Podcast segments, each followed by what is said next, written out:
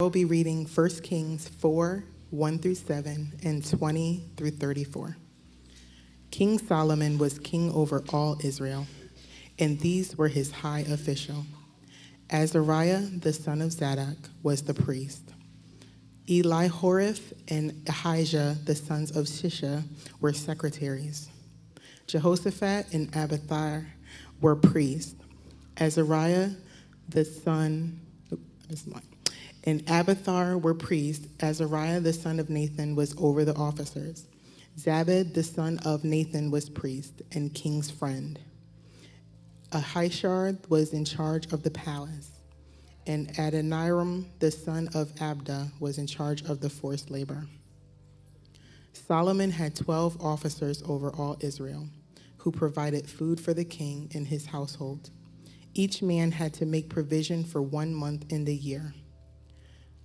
Judah and Israel were as many as the sand by the sea. They ate and drank and were happy.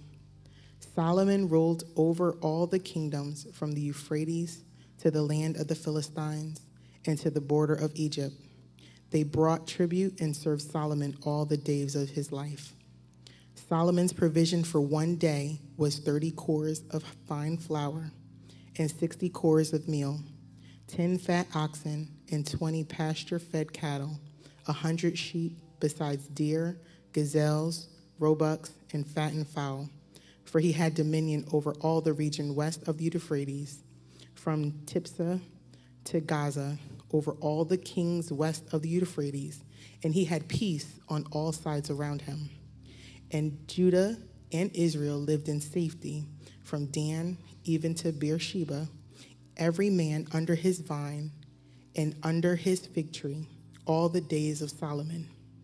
Solomon also had 40,000 stalls of horses for his chariots and 12,000 horsemen. And those officers supplied provisions for King Solomon and for all who came to King Solomon's table, each one in his month. They let nothing be lacking. Barley also and straw for the horses, and swift steeds they brought to the place where it was required, each according to his duty. And God gave Solomon wisdom and understanding beyond measure, and breadth of mind like the sand on the seashore, so that Solomon's wisdom surpassed the wisdom of all the people of the east and all the wisdom of Egypt. For he was wiser than all other men, wiser than Ethan the Ezrahite, Ezrahite and Heman, Calcol, and Darda, the sons of Mahol and his fame was in all the surrounding nation. He also spoke 3,000 proverbs, and his songs were 1,005. He spoke of trees from the cedar that is in Lebanon to the hyssop that grows out of the wall. He spoke also of beasts and of birds and of reptiles and of fish. And people of all nations came to hear the wisdom of Solomon. And from all the kings of the earth, who had heard of his wisdom. Amen. Good morning. I'm Howard Brown, the pastor here at uh, Christ Central Church. And um, as we continue in our sermon series in the book of First Kings, it's less than a month before Election Day, right? And the last debate has happened for the presidential candidates. The political ads and pundits and talking heads, I don't know about you, but they are wearing me out. But our desire to be like the people under Solomon, even though we're worn out, is still largely our hope. The Bible says they ate and drank and were happy and had peace on all sides, and everyone enjoyed safety, the Bible says. As each lived under their own vine and under their fig tree. In other words, the middle class was huge. The jobless rate was basically zero, and Solomon's approval rate was 99%. As we continue in our journal through the book of First Kings, journey rather through the book of First Kings, last week we saw how God answered King Solomon, king of Israel, back in 1000 BC in his request to be a wise king. And God not only gave him wisdom that made him the wisest man, the Bible says, that probably ever lived, the Bible tells us that God blessed Solomon with both riches and honor. When I hear this, like many of you, it makes me a little nervous. Because riches and honor, right, are sure to corrupt. So, why did God give one man all of that power? Because from what we can gather, God wanted to not just bless Solomon, he wanted to use Solomon. To use Solomon to bless and show his people and the world his glory. You see, King Solomon and his kingdom was a way for us to see how God can use regular, broken people like you and me to see and know and show his glory in all the world. And there are three things I want us to get from this passage about God seen through Solomon's reign. First, that the God of the Bible is glorious. Secondly, God deserves all our glory. And finally, God glories in his people. He's glorious. He deserves all glory. And finally, he glories in us. God used Solomon, as he described here in 1 Kings, to show the world and us that the God of Israel was glorious, both brilliant and benevolent. Now, I didn't include verses 1 through 7, Pamela, in our reading with all those crazy names just to be mean to the scripture reader. I didn't include verses 8 through 20, which are really rough. But I included it to show that Solomon's kingdom administration and what the Bible wants us to see that it was brilliant that he knew who and where everyone, every place and everyone should go, and that his organizational skills matching people with place and task was second to none. But he not only had administrative skills, but his grasp and knowledge and insight, the Bible tells us at the end of this passage, on humanities and arts and science was amazing. Look at how he's described beginning at verse 29. It says, And God gave Solomon wisdom and understanding beyond measure, and breadth of mind like the sand on the seashore. So that Solomon's wisdom surpassed the wisdom of all the people of the, of the east and, and, all, and all the wisdom of Egypt, for he was wiser than other men, wiser than Ezrahite and the Ezra, sorry, Ethan the Ezrahite and Heman and Calcol and Darda, the sons of Mahal, and his fame was in all the surrounding nations. He also spoke 3,000 proverbs, and his songs were 1,005. He spoke of trees, from the cedar that is in Lebanon to the hyssop that grows out of the wall. He spoke also of beasts and birds and of reptiles and of fish. And people of all nations came to hear the wisdom of Solomon, and from all the kings of the earth who had heard of his wisdom. Before we get it twisted, remember, this was not Solomon's brilliance, right? But if we look at the last verse of the chapter before, but this was God's brilliance and wisdom coming through him. Understand this then, like the sun or bright light brings clarity and understanding to what is hidden, obscure, and unseen by those in the dark or, or to people living in the dark, Solomon's wisdom about nature and literature and art brought out was what was beautiful and important that only God could bring out and see. He helped people People from all over the world connect with what God had created and done. When God shines bright on things, things shine bright like and in ways they could have and have never been known and to be valuable and beautiful and important ever before. A bird is just a bird. And a song is just a song, and a certain plant, just a plant, and a human, just a human. But with God's brilliant, God's glory shining on it, like what happened in Solomon's wisdom, it's more than biology. It brought out why and how God valued and made them and made us. I do fish tanks as a hobby. Don't look at my one in the office right now. I was telling somebody it looks like the fish tank in Finding Nemo when they put the rock in the filter. It's really bad right now. I don't know why I like doing fish tanks. Never had a fish tank growing up. Maybe that's why I got some suppressed anger. I wanted a fish tank. I'm grown, I'm getting me one now. Now I know why maybe my parents didn't want to have one. Okay. But it just kind of snuck upon me. And when I went to get some new fish for my tank at home, I have two of them at home, I, have been eyeing these glowfish. Y'all seen those? Right? They are regular looking fish if you just look at them. Right? With a higher price on them than I would like to pay because they just look regular at first sight. And then you put this black light on them, and bam, right? Just how they are naturally. They glow with this fluorescent wonder. Now I see why they cost so much. This week they had buy three, get one free, right? But God's brilliance makes the world and how it should work and why it works glow with his brilliance. So I give a thumbs up to science and research and management and arts and academia as being places that God can and does care to bring brilliance to. He alone, though, can bring glory and value and wonder He has put into all created things to our seeing and our knowing. Went to this reading thing this week where our very own Mike Sales did a presentation at La Revolution. I said it right. And they had all them artsy people in there. I knew I was in over my head. Just the way people look, you know, the vibe in there. You know, I majored in English, but I ain't got that kind of artistic flow, that feel. I was like, well, how do I look? I look corny. I don't look artsy.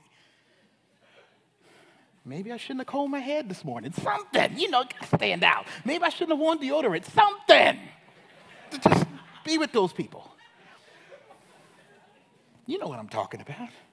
But what they did is they had these speakers uh, give uh, bi- uh, biographies and testimonies on certain things. And Mike Sales did one on sacred spaces, and he talked about and chronicled what was going on at Christ Central and his experience in the black church and what the black church meant and how Christ Central is kind of this crazy mix of black church and white reform theology. It was crazy, just like we crazy in here.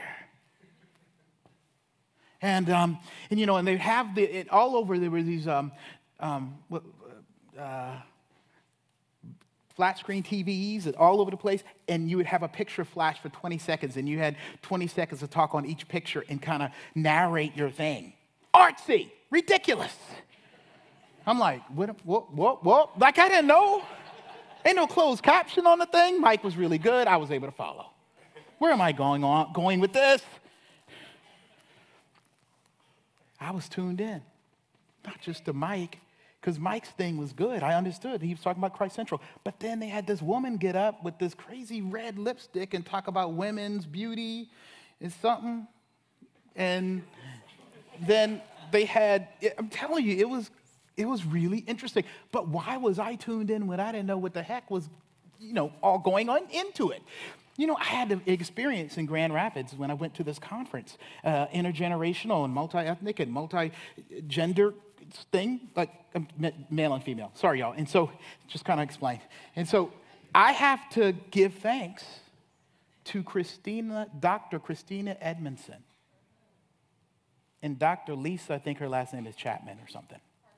Huh? Harper. I sat there as a person in the PCA, we don't have women teaching elders. And so these PhD women were talking about women's issues and problems, and not just that, everything. And something happened to me like, whoa, my eyes opened up. Is God's brilliance and light. They talked about it and gave their testimony and shared the scripture and how they were dealing with things as women. God's brilliance brought glow to it in such a way where I went to this artsy thing. And when this woman got up, this artist, and it was kind of flashing and kind of crazy, I was tuned in. Because God's brilliance through his word and glory illuminated people and issues and circumstances that were dark and blind to me. And he illuminated it because here are things he created and cares about, and he alone can give light and dignity and truth and worth to. And I was able to see it.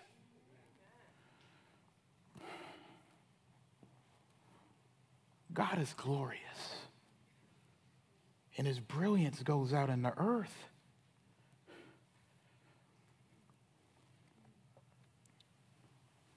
But you can see what this may require of us, right?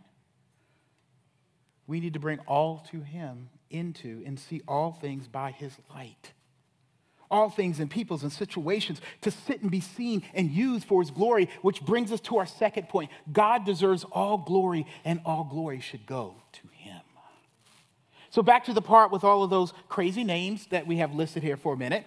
Um, so, Solomon had a royal cabinet, and that cabinet had administrative support staff working for them. Think about Washington, D.C., and folks lived there with their families and all of that. And Solomon would need to provide for all of those kingdom administrators and all of their families, not to mention the foreign guests and dignitaries that came through, and all the people that are mentioned that he was wiser than, probably his professors and thinkers and writers of songs and proverbs, and all that stuff. And, and the people people to run what I kind of see. I wasn't going to talk about this, but I think it's kind of great. That I think Solomon has some kind of National Geographic sort of wildlife preserve going on, y'all.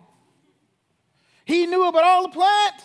Not just the ones in his town, but the ones in other parts. He had them right there. He was talking about them. You know, when you turn on National Geographic, what do you see? We're down in this cave looking at this rare whatever, right? And you're like, what is it? Wow. See what they do, and they do a whole crap. Y'all, like, what's that series National Geographic did? The Life or something like that, and it took them 10 years to do it. What's the name of that thing? Come on, y'all. Planet Earth. Ooh, that thing is something else. Right? And what does it do? Here's where God's brilliance come into play. Again, I wasn't going to talk about this, but here's where God, God's brilliance plays a part. God shows us, like through Solomon's brilliance, look at all the beautiful things he's made. Look all the incredible things he's created. That's why it's important that you guys be scientists and you do research and you be an academia and you care about words and literature. Because here's the deal Solomon's kingdom didn't fall under its own weight, the scripture's saying. The word dominion is used to describe him, the same word is used to describe Adam and Eve in the garden. It didn't fall under his own weight because Solomon knew how to be a conservationist and harness and use natural resources because of his knowledge in it, which gave value to it.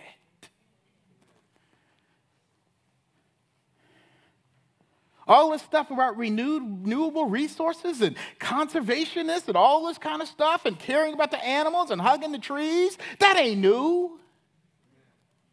Solomon did it a long time ago. And reason Solomon did it is because God started it. They were able to bring all the stuff to Solomon, birds and stuff to eat and all kind of plants to build his house. Why? Because Solomon led with a wisdom that said, hey, this tree does this and this bird does this. And he probably knew how to make more of them and he had knew how to make them organic and free range and all these kind of things. Even the birds were happy under him. Probably. Okay. Back to without Siri coming on here. I'm using too much technology. But here's the point. He probably had all these wildlife preserves and cooks, and yeah, even a parsonage, the Bible says, for people like me, priests that work for him. like that. And even as the Bible says, official friends of the king. Did you know the king had an official friend in the kingdom? That's what it says, a friend. And the officials were this and that and this and running this cabinet and doing this office and a friend. Okay, right? And Solomon had horses and chariots, like having planes and tanks on a military base that had to be kept and fueled and ready to go and all that kind of stuff. Down, Downton Abbey and Louis XIV's Versailles and the Kremlin and Westminster in England and King's Landing for you Game of Thrones fan are but summer cottages compared to the operation Solomon had going on in the city of David and the kingdom. The people of the kingdom were called and freed by the throne to give all to the throne, with, with give all they had, to bring all they had to the centralized rule and reign of the king. And yet it was not all good, right? We see forced labor in verse 6. That was bad.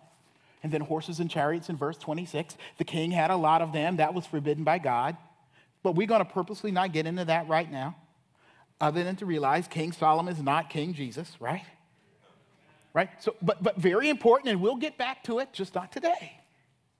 But here's the point of this whole thing the administration called for all the people to give to the throne. And the administration went out and it made sure the people had the opportunity to give all they could, give to the king and kingdom work. And, and unlike how it may feel a lot about by us when we're being taxed, when government doesn't work or seem to be working for us, the Bible describes Israel as not only being at peace with the system of giving, but happy under it happy under and with what Solomon and his kingdom was doing and about. So they gave, and Solomon set up more than enough ways to give. Let me explain it this way the people in God's kingdom were called to give according to the glory, y'all, the heaviness, the weight, not of the practical needs and demands of the kingdom, but according to the weight and demand of the glory and honor their king demanded. That's why in verse 21 it's called giving a tribute and not a tax.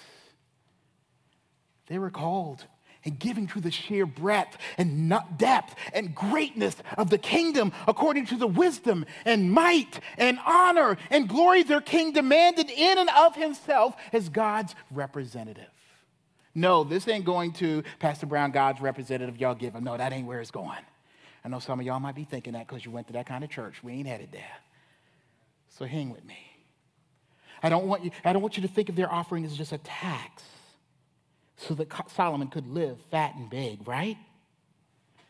But as a deserved honorarium due to a king who has been honored and lifted up and gifted by God to command that much attention and that much giving.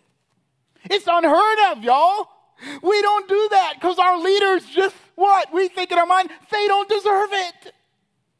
Regardless of who wins president, it ain't gonna be like, yes, please, here's my checkbook. Take as many taxes as you want, President Clinton or President Trump, whoever wins, right? Take it. I'm so because you, you are so honorable and so perfect. It don't work like that anymore. Amen. Amen. Yeah. We try to hide our taxes, right? Even presidential candidates try not to pay taxes, right? We all do it. Bottom line, do you know what Solomon's glory called for and his administration worked for? To free and command people everywhere to bring and give everything they could give. Because they were called and played a part in giving glory to God's King. No one could or would or should be left out and allowed to be left out in giving free and committed glory to Him in gifts and work and sacrifice. Let me ask you a question then whether you're a believer or not today.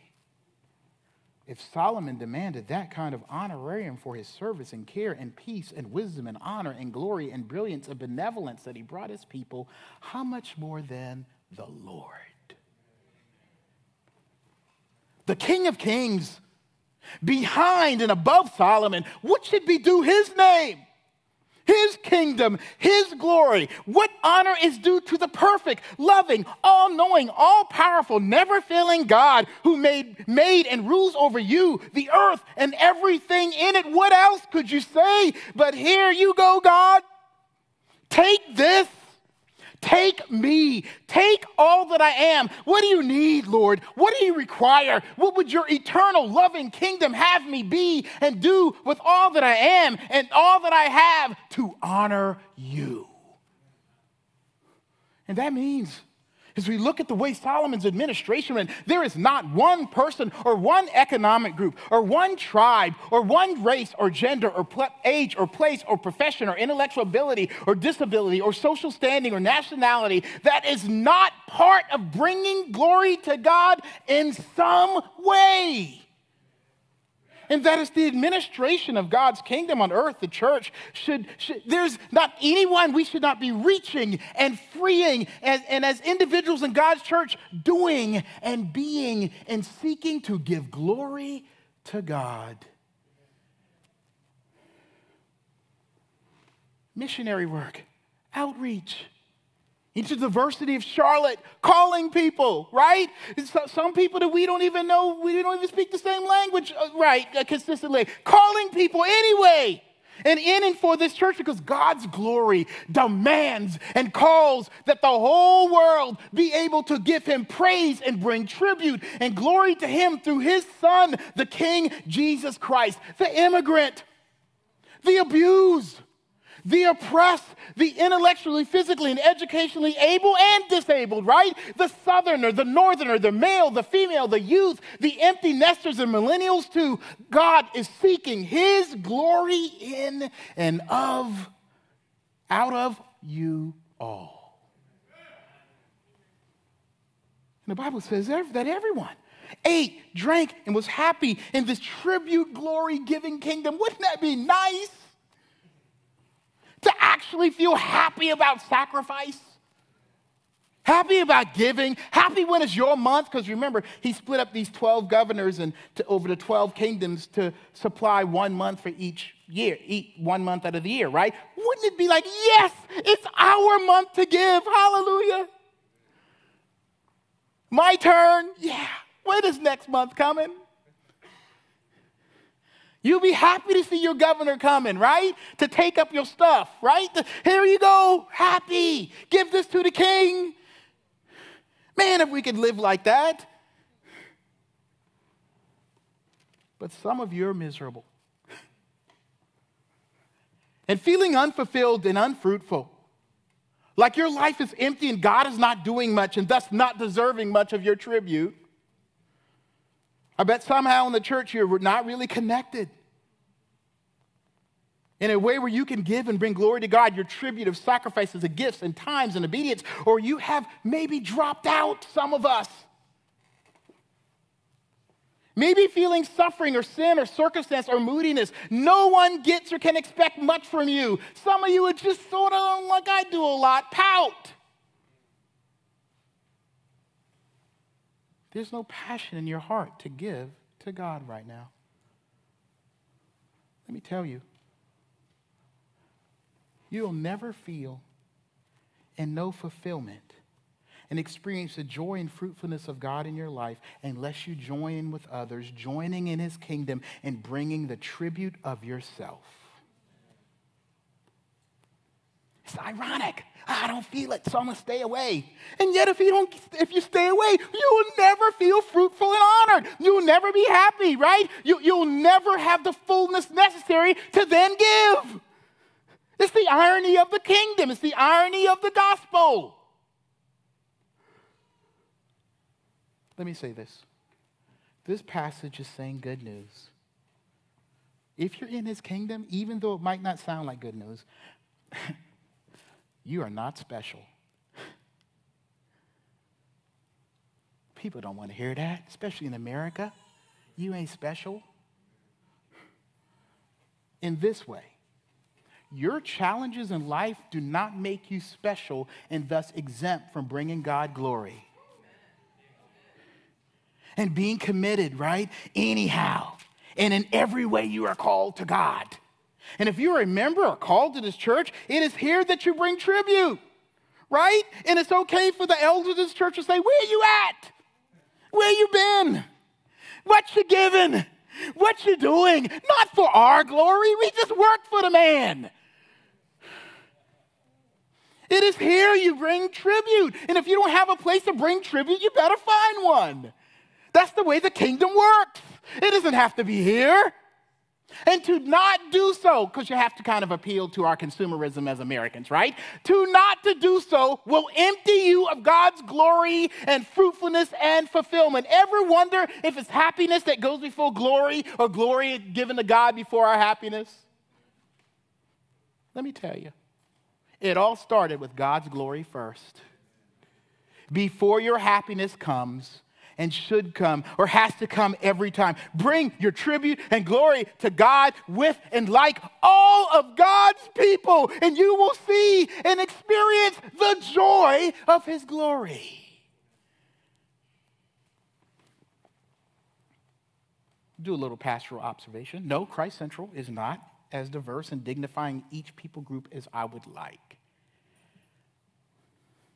In every church, I think, like verse 6, there's some slave labor, in quotes. Because some of you have not gotten the gospel, or some of you have been left out and mistreated for some reason. Maybe you're not in the right clique, or this church is cliquey. I agree. It probably is true here, like it is in every church. Okay? We, we are hoping and working that that not be true. But can I give God glory a little bit, just for a minute? And just kind of show you God's glory at work in you. When I see you on Sunday singing, giving your offering, and meeting and greeting, Wednesday night discussion group, man, my community group last week, new people came. Everyone just squeezing in and squeezing out what and where they can and answering questions and being a part. And sometimes it just takes some effort. I know it's a sacrifice for you to be there. You're tired. And some of you don't want to be pushed or challenged, but still giving and sharing with, with, with, each other and thus bringing sacrificial gifts and tribute to God. It was a blessing. The men's retreat yesterday and Friday, just all types, right?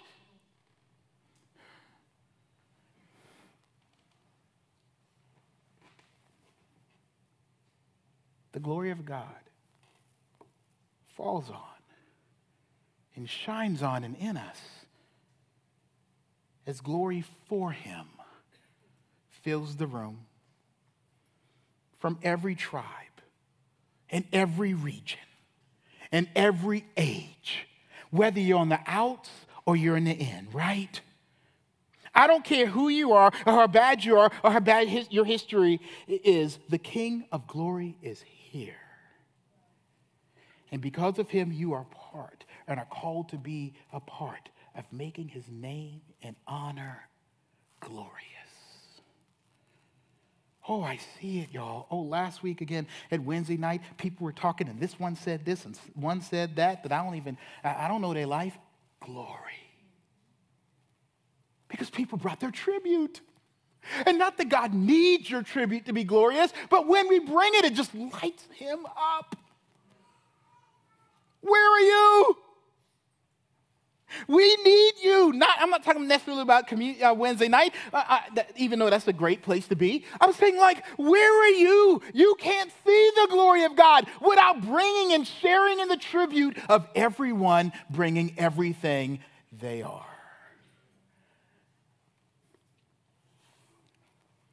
Which brings us to our final point. He glorifies people like you and me. Do you know why Solomon's administration of God's glory and reign was so tight? Do you know why he wanted wisdom to have a kingdom that would bring God's glory to the ends of the earth? I know why I would want it. So I could hang with the big ballers, right? I just, give me some wisdom, Lord. Let, let, let me be rich, right? I want to be secure. But that's not what Solomon asked it for. God added riches and honor. Why? Because God desires to share and show his glory with those of us who are his people in places that are filled with problems that would keep us separated from him. He wanted to let us know that we are important with him and important to him. Look at verses 20 through 25. Judah and Israel were as many as the sand by the sea. They ate and drank and were happy. Solomon ruled over all the kingdoms from the Euphrates to the land of the Philistines and to the border of Egypt. They brought tribute and served Solomon all the days of his life. Solomon's provision was for one day. Boy, this, this operation right here 30 cors of, fi- of fine flour, 60 cors of meal, 10 fat, fat oxen, and 20 pasture fed cattle, a 100 sheep, besides deer, gazelles, roebucks, and fatted fowl for he had dominion over all the region west of the Euphrates, from Tiphsah to Gaza, over all the kings west of the Euphrates, and he had peace on all sides around him, and Judah and Israel lived in safety. From Dan even to Beersheba, every man under his vine and under his fig tree, all the days of Solomon. I want you to recognize what's going on here. Solomon was great. And that made, and that made everyone good. It made everything all good. Solomon's being secure in who he was and having all his provisions and match, matching to his glory meant for the people of God that they were, as verse 25 says, safe and secure themselves. If God is secure in being God, everyone and everything in his kingdom is safe and secure as well. Let me say it this way if God is good, things for you are going to be good. I didn't say without suffering. I'm not saying without struggle, but all things working for the good of those under and in God's kingdom. If God is important, then as his people, you are important with him. Only with him, joining into his dignity and his glory. Surprise, I have a Clemson illustration. These are easy to come up with when you have a bye week. Everything's good on a bye week. Whenever I run into a Clemson fan or graduate, it's happened, even a pure stranger. Almost got in trouble because this, this, I was at a restaurant. I'm trying to think who I was with. Somebody in this room probably is. And, and, and the kid sitting in the booth beside me, he and his mom, I guess he was about 11. I noticed he had a Clemson shirt. He's like, I was like, hey, you like Clemson? Yeah. And I sat down in a booth beside him to show him my pictures. And his mom was like, What are you showing him? I don't, I, I don't.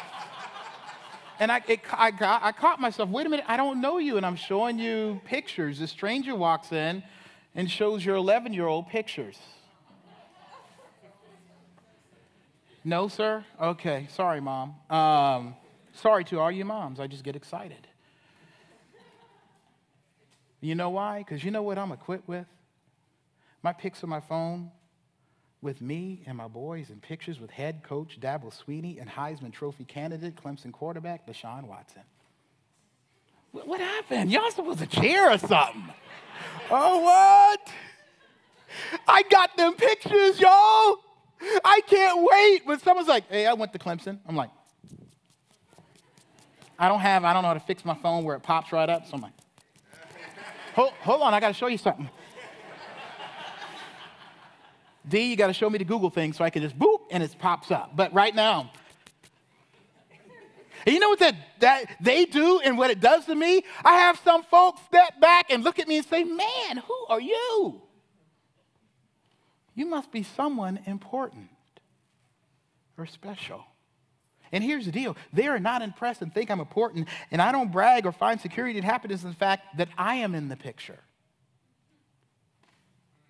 but because of the glory of the ones in the picture that I am with that makes me feel secure and important.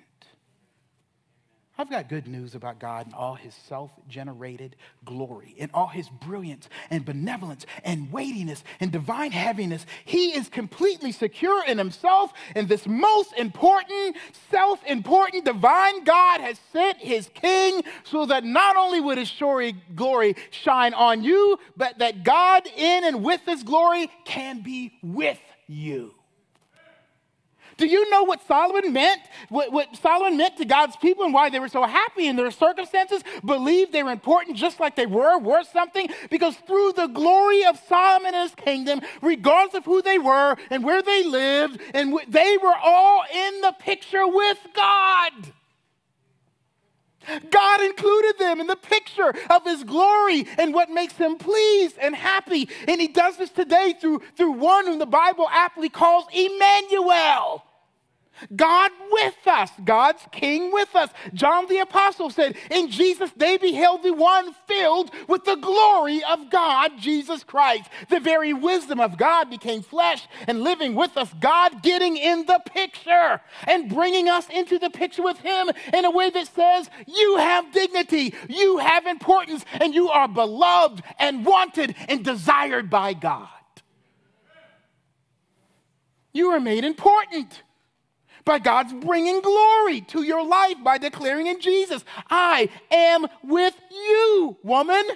I am with you, single mom. I am with you, unemployed man, underemployed, hardworking, can't make it work right now. With you, black man, not appreciated and thought of a threat in the country or your community, here and there. With you, ruling and type A personality. With you, teenager.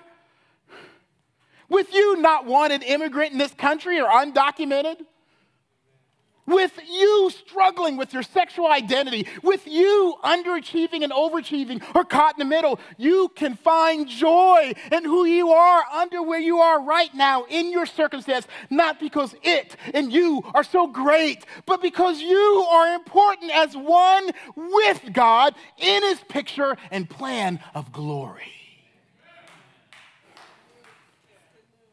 And if you are important with God, means you're definitely important to God.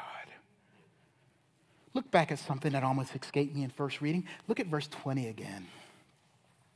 Judah and Israel were as many as the sand by the sea. They ate and drank and were happy. And then look at verse 29. And God gave Solomon wisdom and understanding beyond measure and breadth of mind. Like what? Like sand on the seashore. I don't think it's an accident here the people are like sand on the seashore. You remember when Solomon asked for wisdom back in chapter 3? He asked for wisdom so that he could what? Give, judge. That means protect. That means careful. That's know the people of Israel. And he said, There's too many of them, right? But Lord, here's his appeal because they are important to you, let me know each and every one. Let me know enough, rather, to care for each and every one in a way that you value them. That's why they were happy under their own tree. That's why they ate and drank were happy, because Solomon, his wisdom and his administration of his kingdom, was able to declare and make people know you are important to God.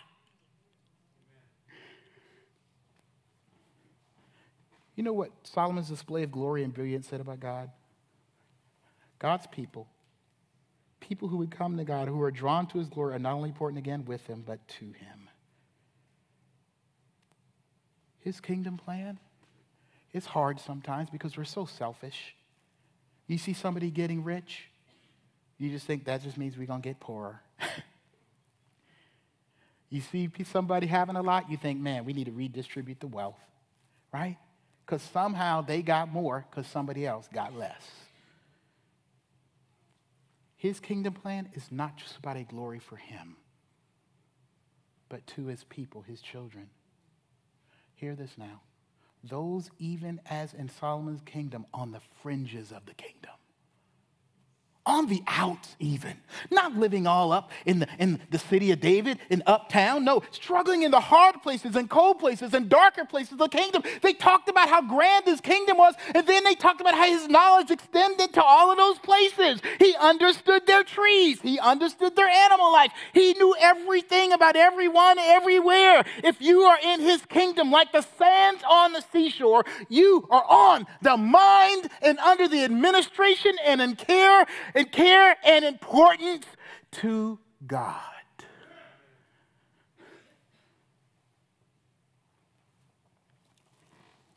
Think about how and why we spend our days working, hoping, stressing, romancing, giving, sacrifice, all in attempt to what? Get worth,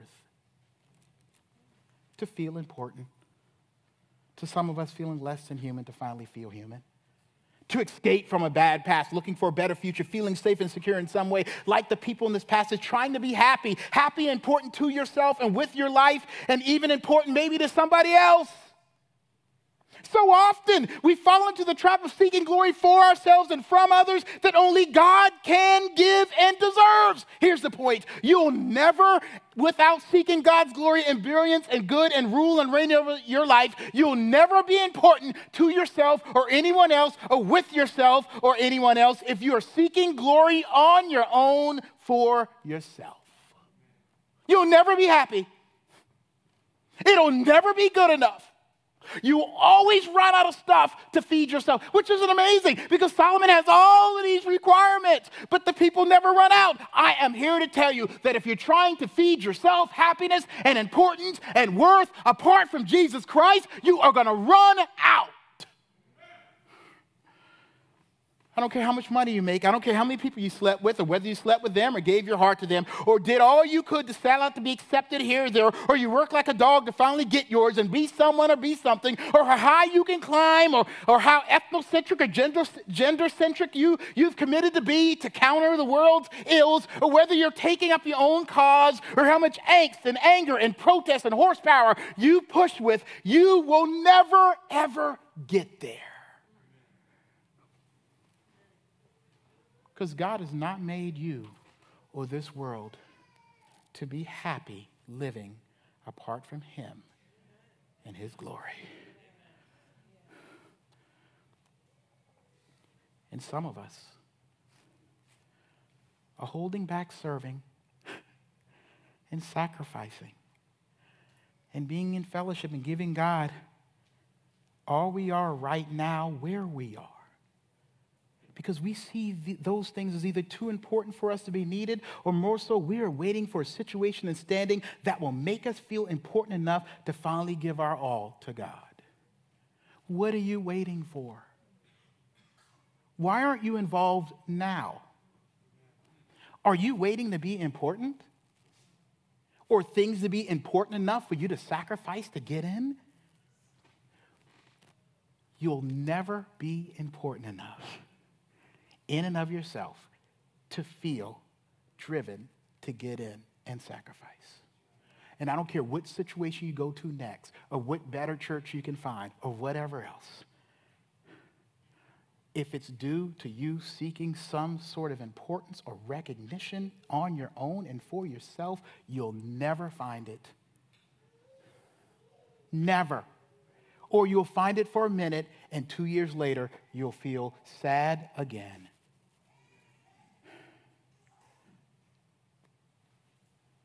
Here's what you need to know you and I will never be more important to God than we could be right now. Right here. Right where you are. And to think otherwise will send you to a place in where you will never give glory to God with fulfillment and happiness. What are you waiting for? If you are in Christ, you are already on his mind and in his heart. You're already valued as much as you possibly can be valued. You and I will only know our importance and glory that God has designated to crown you and me with if you realize how important we are with him and to him now.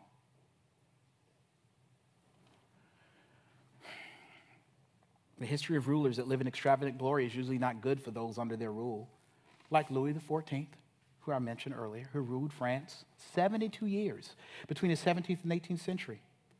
And he was an awesome and centralized and glorified and so grand and decadent in arts and power and military and foreign diplomacy.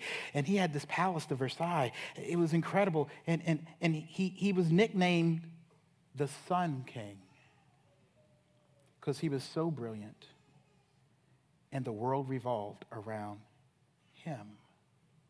I don't know if y'all know this story, but at Louis XIV's death, the Sun King, who had the most magnificent, extravagant court in Europe, planned his own funeral to be just as spectacular. The king instructed the priest preaching at his funeral, Father Massillon, that upon his death he was to lie in state in a golden coffin at Notre Dame Cathedral in Paris. He further instructed that at his funeral service, the entire cathedral was to be completely dark, lit dimly by only one candle positioned above the coffin, so that all would be awed by the late king's presence, even in his death. When Louis died, Louis died, priest Massillon did exactly as the king had instructed. In the funeral, thousands waited in hushed silence as they peered at the exquisite, exquisite casket that held the mortal remains of their monarch, illuminated by a single flickering candle. But as, as, as he began his funeral oration, and to the surprise of all, the priest slowly reached down and snuffed out the candle representing the late king's greatness. Then, in the darkness of the room, he proclaimed to all, Only God is great. A defiant cry to both the late king and those in attendance who had called him Louis XIV, the 14th, the Great. Here's some irony. When Jesus, the light of the world, the King of glory, died on the cross, God's love was, when the light of the world was snuffed out on the cross, God's love was made great for us. Because at and by his death, God the Father gave the greatest tribute the world could know to give his only son to die for sinners for his glorious plan. And it meant that now, as the Bible says, many sons and daughters will be brought to from darkness and sin into his glory. You know what that means? Because Jesus, the King of glory, died and rose. People like you and me, broken and sinners, will be able to see and experience in the darkness of this world, in our hearts, his brilliance. Because God gave him as a tribute for us, we are free and able to give him glory just like we are in him and live in happiness as those important and invaluable with and to him. Jesus is the King of glory. Let us pray. Heavenly Father, we thank you that the greatness of your glory shines around us. That in the darkness of sin, the light of the world was snuffed out so that we could know our value to you. Thank you for being great to us and for us.